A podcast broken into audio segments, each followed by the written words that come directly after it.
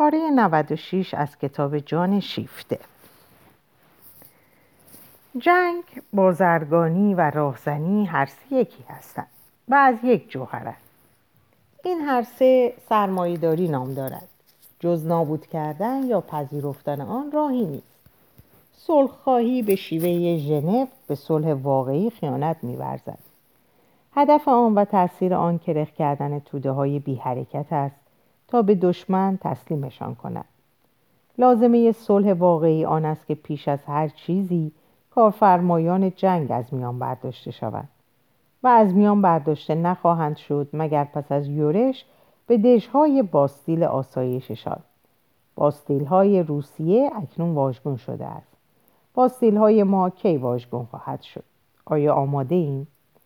در سراسر زمین توده های کارگر که آگاهتر از باقی مردمند میقرند و در جنب و جوشند. ولی تهدیدشان هنوز سازمان نیافته سازمان یافته نیست. ای بسا عناصر نفقان افکن که دشمنان می‌دانند چگونه به کارشان گیرند. در کار خونسا کردن نیروهای کارگری دشمنی مرگبار دشمنی مرگبار احزابی که به یک سان خود را پیرو اصول سوسیالیستی اعلام می کنند و مانند جدلکاران تلمودی تفسیرشان را از متنها و اختلاف خود اختلاف خود را در زمینه تاکتیک با دشنام در برابر هم قرار می دهند. رهبران آب زیرکاه مزنون و کوتاهندیش این اختلاف ها را دامن می‌زنند چه به ایشان امکان می دهد تا نقش آراسته خود را به عنوان کارگردانان انقلاب ادامه دهند یا اینکه خطر آن در میان باشد که تا زنده چنین چیزی وقوع یابد حتی در جنگ گرفتن توده های رنجبر به وسیله اربابان بزرگ کارخانه مرگ و ستم سرمایداری دشوار نیست. اینقدر هست که در دوره های بیکاری که میلیون ها کارگر در سراسر اروپا از کار رانده می شوند کارخانه های تازه افزارهای جنگ یا کالاهای صنعتی و شیمیایی که به کار جنگ و صلح هر دو بخورد برایشان بسازند. انقلابی ترین کارگران به سوی آن هجوم می آورند و تنز وحشیانه در این است که به تیز کردن چنگ و دندان مرگ کمک می کنند مرگی که برادرانشان را از ملتهای دیگر دور خواهد کرد و شاید هم با نفس زهراگین سلاحهایی که کارخانهدارانشان بی دغدغه خاطر به ملتهای دشمن می فروشند به سوی خودشان باز خواهد گشت. و بورژوازی که بر این معاملات خیانتکارانه آگهی مییابد به زحمت اگر از آن براشفته می شود همینقدر که این داد و ستد میلیون ها سکه طلا در صندوق ها سرازیر کند دیگر نگرانی میلیون ها خونی که موجب ریختن آن میگردد ندارند. و چنین است که کارخانهداران تسهیلات که نامهای آلمانی دارند و سرنوشت فرانسه را معین می کنند این مقاطع کاران کشتار جهانی مایه افتخار فرانسه شده اند.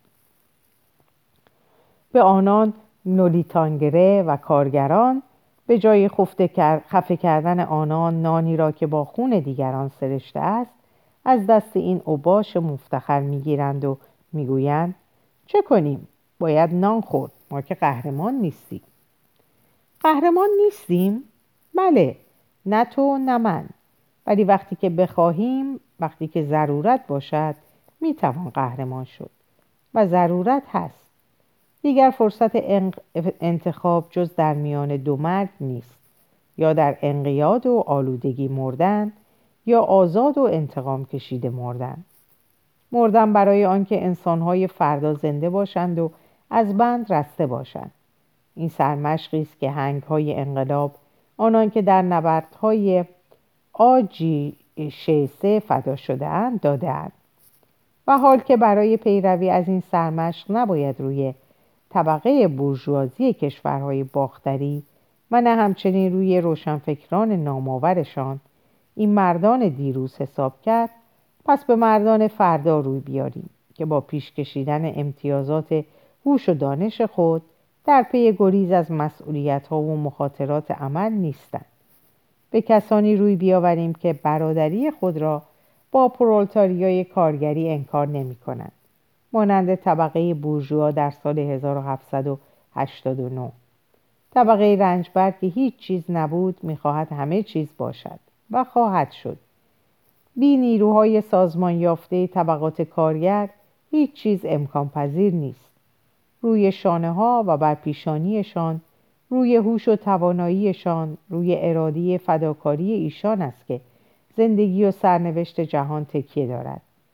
و پیش از هر چیز باید این میلیون ها سینه بر آن شوند که با اراده یگانه و بیرحمانه فریاد برارند نه چنانکه نظم, نظم مرگ را در هم بشکنند و زانوان قدرت های کشتارگر را پی کنند. بگذار پاسخ تهدیدهای جنگ های امپریالیستی را اعتصاب و شورش بدهد. اعتصاب کارخانه های فولاد اعتصاب بنگاه های تولید اعتصاب حمل و نقل. نیروی کارگری بار را بر شانه های خود تکان می دهد و می گوید نه شما که ادعای فراوان دادن به من دارید فرمان دادن به من دارید سعی کنید که بی من کار از پیش ببرید. شما اگر من نباشم حتی نخواهید توانست وجود داشته باشید. مانند مورچه های استثمارگر شما جز آنچه نیروی کارگری از گلوی خود برمیگیرد قادر به خوردن نیستید. تسلیم شوید به صف درایید با کار خود حق خوردن را از نو به دست دارید. امروز تنها این امر است که مقدس است و آن تنها و تنها امر طبقه کارگر است. همه چیزهای دیگر ایمان و فرهنگ عقل ناب وضع اجتماعی همه چیز باید در عمل از نو ساخته شود. روی پایه های تزلزل ناپذیر کار سازمان یافته ساخته شود. ولی یک چنین سازمانی در بهبهه نبرد نیاز به نیروهایی از تراز هرکول دارد. مارک بازوان لاغر خود را نگاه می کند و می اندیشد ولی خیلی مانده است که ما هرکول باشیم. اما آنچه از دستمان برایت خواهیم کرد. هرچه داریم خواهیم داد. زندگی من و باز بیش از آنچه داریم مرگ من. اگر لازم افتد همه توانایی فداکاری من. همینقدر اگر ما هزار تن بودیم و نه بیشتر در سراسر جهان که تا این اندازه بخواهیم. همین هسته کافی می بود که توده بیشکل بدان بچسبد. و ما کوهی می شدیم که به راه افتاده است. بدین سان مارک تصمیم خود را گرفته بود. خود را وقف امری بزرگ کردن و برای نبرد اجتماعی که در پیش بود آماده شدن آن هم با گرد آوردن همه نیروهایی که خاص خود او بود و آنها را به خدمت آن نبرد گرفتن و از هم اکنون به سازمان یافتن آن کمک کردن این یک در واقع از همه دشوارتر بود زیرا روشن فکر جوانی چون او به زحمت می توانست میان خدمتگزاران دنیای کارگری که خود در آن ریشه نداشت جایی مناسب پیدا کند و نه همچنین در میان سیاست بازان کمایه که عوام فریبی پرداد و فریادشان که سخن گفتن آرام را از یاد برده بودند به چیزی جز هیاهوی خود گوش نمی‌داد و هیچ در پی استدلال نبود. رنجبران باخت در زمین خیلی مانده بود که با انضباط سخت یک حزب انقلابی پرورش یافته باشند. حزبی از آن گونه که در روسیه وجود داشت و نیم قرن تعقیب و آزار را پشت سر گذاشته بود. نیم قرن به دار آویخته شدن به آزمونهای خونین صد بار شکست خورده و صد بار از سر گرفته شده اقدام کردن در تبعید به تفکر پرداختن. کمون پاریس جز یک آتش سوزی نبوده. همه چیز را در هم و بر هم بلعیده بود. جز لکه سرخ و دودهای خود چیزی در آسمان باقی نگذاشته بود. کارگران فرانسوی هنوز تجربه آن پیکارهای اجتماعی را که می‌رفتند تا با آن درگیر شوند به دست نیاورده بودند. بیشک این تجربه را آنان جز به بهای مصیبتی چند مانند روسیه انقلابی پیش از 1905 به دست نخواهند آورد. با این تفاوت اساسی که اکنون آج شسه همچون سرمش و تکیهگاه وجود داشت. میبایست در مکتب رهبران جنگی مسکو درس خواند.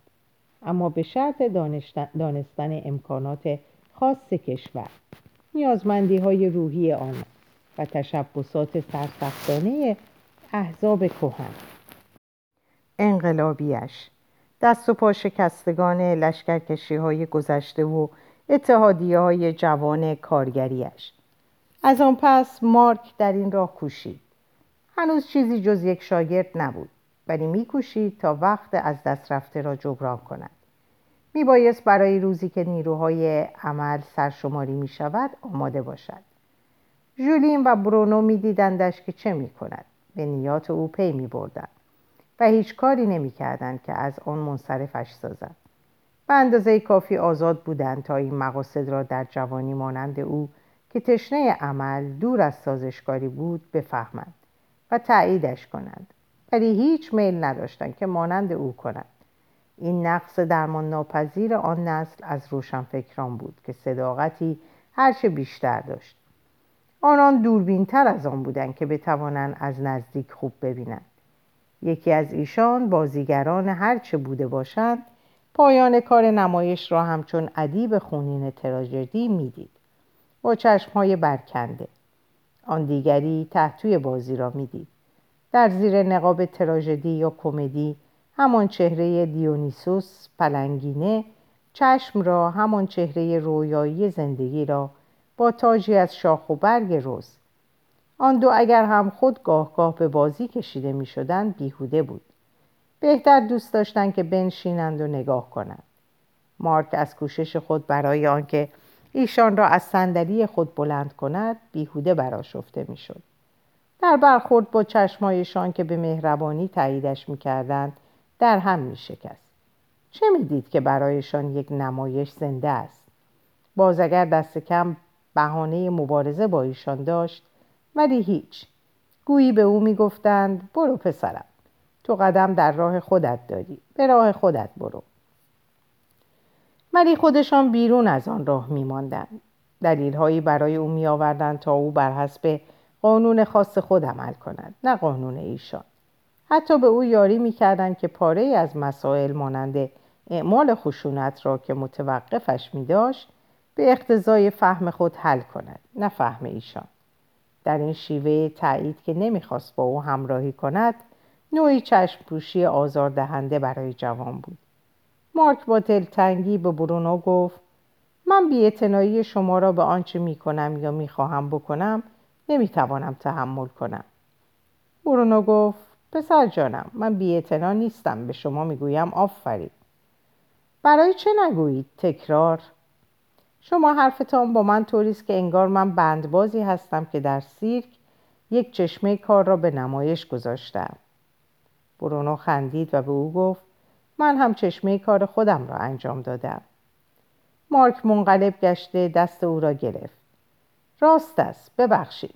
شما هم برای خودتان وظیفه دشواری داشته اید ولی اگر وظیفه‌ای که من در پیش دارم درست است اگر شما تاییدش می‌کنید برای چه سهم خودتان را از آن به عهده نمی‌گیرید؟ برونو گفت من اکنون جز نیروی ذخیرم و شما نیروی حاضر سلاح هستید. هر کسی به نوبه خودش. مارک گفت پیکار به همه سربازان احتیاج دارد. پیکار شما تنها یک مرحله از نبرد بزرگ است. شما تنها یک گوشه از میدان جنگ را پیش روی خود دارید. کاری به کار باقی سپاه نداشته باشید. هر یک از واحدها دستورهای خود را دریافت داشته است. دستورهای خودتان را اجرا کنید. پیش بروید. مارک پرسید فرمانده کجاست؟ فرمانده پیشا پیش همه است همچنان که در پل آرکل بود. خودتان را به او برسانید. و شما را روی پل لرزان می... شما ما را روی پل لرزان می‌گذارید و دنبال ما نمیایید برونو با لبخند زیرکانه خود گفت کسی چه می‌داند؟ شاید که ما را در آن ور پل بیابید. آری معما همین بود که هم برونو و هم ژولین آنکه از شرکت در لشکرکشی های نیروی حاضر سلاح و سرباز می‌زدند. هرگز در بن سپاه جا خوش نمی‌کردند.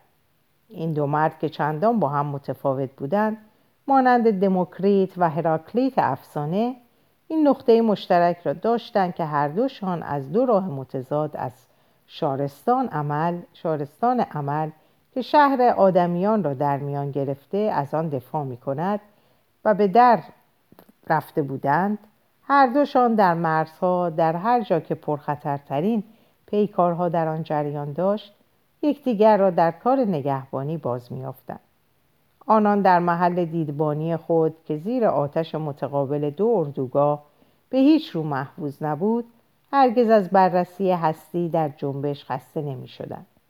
کنجکاوی دقیق و آزمودهشان می‌دانست شیب جریان را معین کند و اندیشهشان از پیش بستر آن را باز می‌کرد.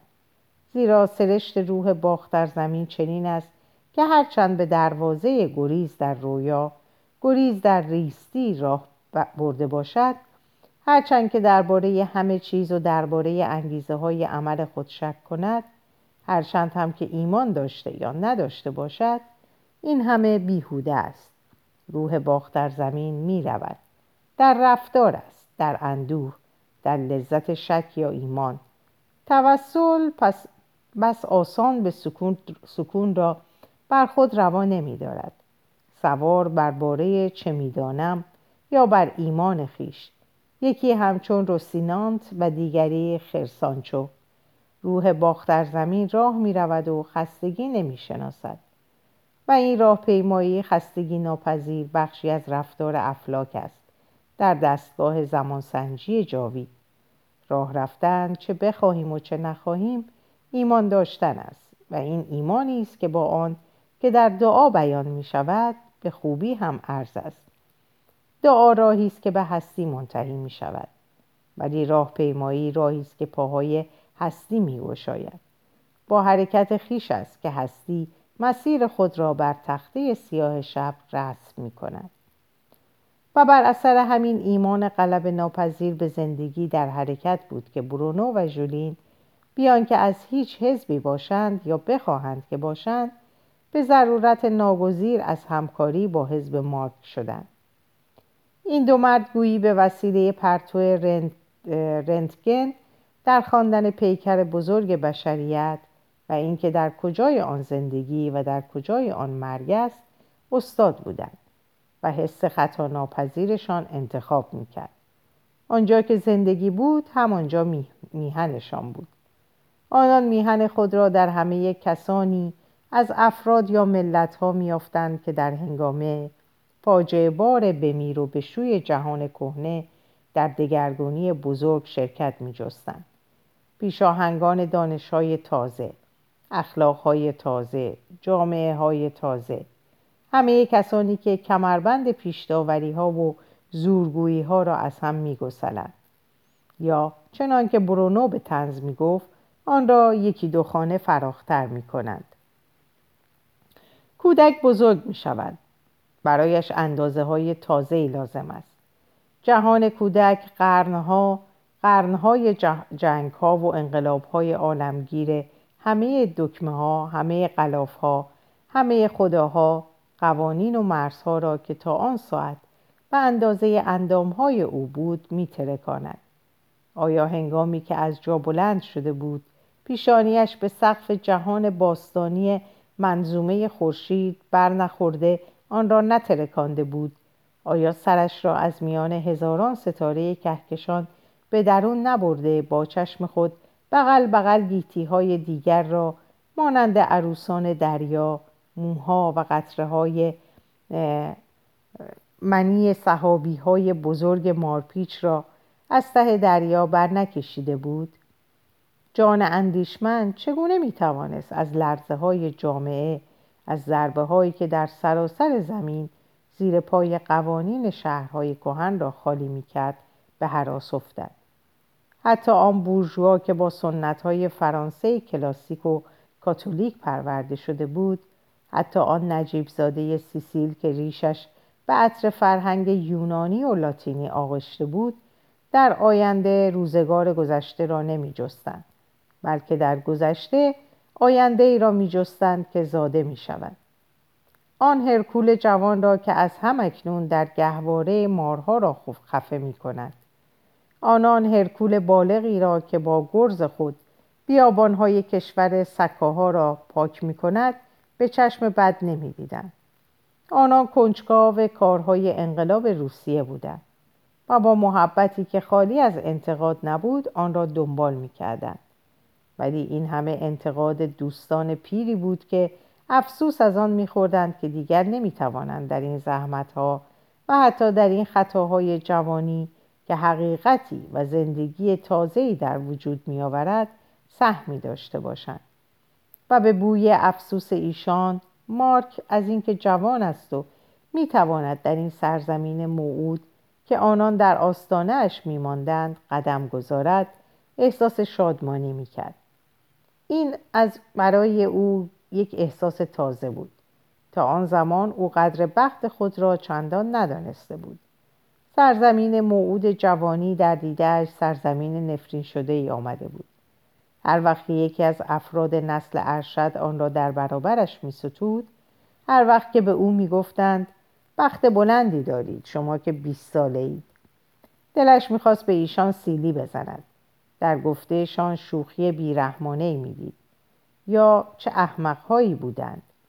ولی این دو مرد که سهم خود را از رنجها با گشاد دستی به زندگی پرداخته بودند اگر اینان افسوس میخوردند که چرا بیش از این ندارند که بدهند حق داشتند که چنین بگویند ولی او این حق را نداشت که در آغاز غذا از خورش های میز رو برگرداند. زنش آسیا از آنها روی نمیگردان ولی نمی‌توانست بگوید برای چه. دندانهای خوبش همه چیز را از خوب و بد آماده جویدن بود. گرسنگیش برای زندگی و عمل پروای دلیل و برهان نداشت. ولی مارک اگر دلیلی در اختیارش میگذاشتند بسیار خوشوقت می‌شد. زیرا در او هوش محرکی به همان نیرومندی غریزه بود و این محرک را میبایست غذا داد. هرقدر که مارک تشنه عمل بود و هرقدر که آماده بود تا زندگی خود را ارزان از دست بدهد باز چه نیرویی در زمینه عمل و چه سعادتی بود که توانسته باشد خود را مجاب سازد که این جهان این جهان زمان کنونی که شاید جانش را از او بگیرد ارزش آن را دارد و شایسته چنین فداکاری هست. این آن چیزی بود که برونو چنان که گویی آرزوی نهفته او را برمیآورد برایش به ارمغان میآورد. بدین گونه که بی آنکه چیزی وانمود کند با ژولین از دوران بزرگ سخن می‌گفت. کدام دوران؟ همین دوران ما دورانی که در آن زحمت می‌کشیم. آنکه ما را می‌سازد و فرو میریزد. آنکه ما خود می‌سازیم. ما سازندگان ناچیز نقشه غولاسا در میان آشوب و ازدهام کارگاه و در فرسودگی میلیون ها زندگی کارگران فداگشته. همچنان که در زمان فرعونها ما بالا آمدن حرم را نمی بینیم این عجوبه های روح که ما را در میان گرفتند این اکتشافات معجزه آسا و این دستاوردهای دانش این زبانه های تازه روح مذهبی و انقلابی این رستاخیز نژادهای کهن به گور سپرد کهن به گور سپرده هندوستان و چین و آن رهبران بزرگ که ملتهای قهرمان را در وجدان خیش مجسم می‌دارند کسانی مانند سونیاتسن گاندی لنین مارک در مصاحبت آن دو دوست آرامشی در عمق جان آسایشی در بنیاد هستی خود به دست می آورد. برونو دریافت خود را از هستی در جنبش که مارک فرصت وارسی آن را از راه تجربه نداشت گویی بر اثر تراوش به او منتقل می‌کرد و اطمینان خود را به ارتقای جهان به سوی یگانگی از خلال درگیری مداوم به او الهام می‌داد مارک احساس آن را داشت که در پس پرده آشوب و هرج و مرج یک هماهنگی جاودانه یک موسیقی دور از فلاکت وجود دارد که تضادها در آن حل می شود و این را مارک گاه گاه همچون درخشش برق درک می کرد و همین کافی بود که دیگر به رغم هر چه در پیش آید در تاریکی شب غرق نشود. لشکر می توانست رو به جنگ آرد. پشت جبهش ایمن بود. ولی پیش روی آن خود جبهه جنگ. روشن بود که مارک وقت آن نداشت که درون معرکه همه تضادهای اندیشه خود را حل کند. عمل مجال آن نداشت که در انتظار بماند. عمل تو را در چنگ می‌گیرد. همین که گرفتد دیگر رها شدنت ممکن نیست. دیگر چیزی از خویشتن نمی‌توان ذخیره نهاد. هر حرکتی جان را موظف میدارد. عمل وقتی که در برابر دشمنیم همه نیروهای اندیشه را طلب می کند. کسی که پاره از آن را دریق بدارد در خطر مرگ است. در خطر چیزی بیش از آن است. خطر نابودی اردوگاه خود و امر خود.